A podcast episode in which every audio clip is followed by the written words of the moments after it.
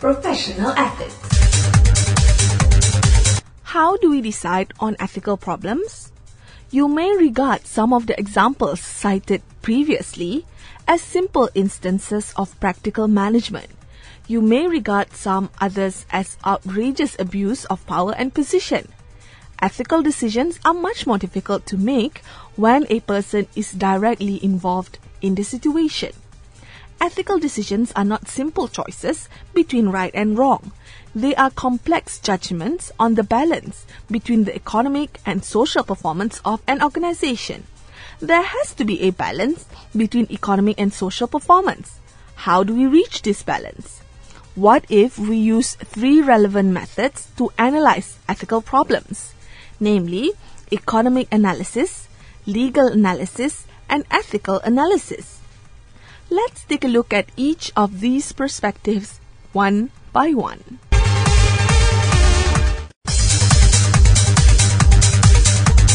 Professional ethics.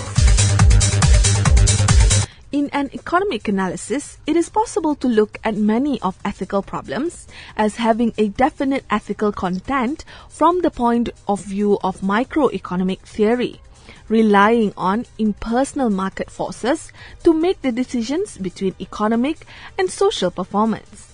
Workforce reductions and plant closures are admittedly unpleasant for the workers who lose their jobs. However, there is a labor market and these workers will be employed again, provided they are willing to adjust their wage demands to market conditions. The underlying belief is that a market economy has a limited number of resources. When consumers are supplied with highest quality goods at lowest possible costs, these resources are being used as efficiently and effectively as possible.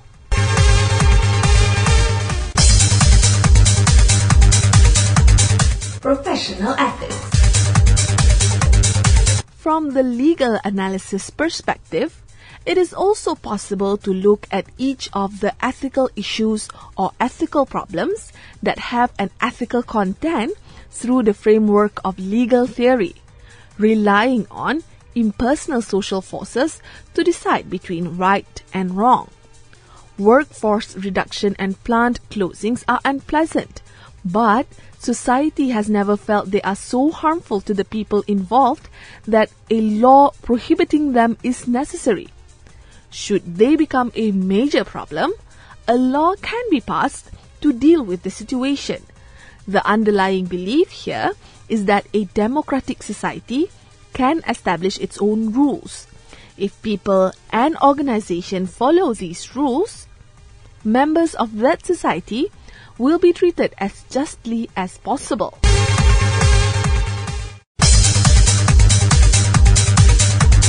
Professional ethics. Lastly, it is possible to look at each of the problems that have a moral content using the structure of normative philosophy, relying on basic principles to decide between right and wrong. Workforce reduction and plant closings, again, are unpleasant, but we can compute the greatest good for the greatest number and make a decision based on that.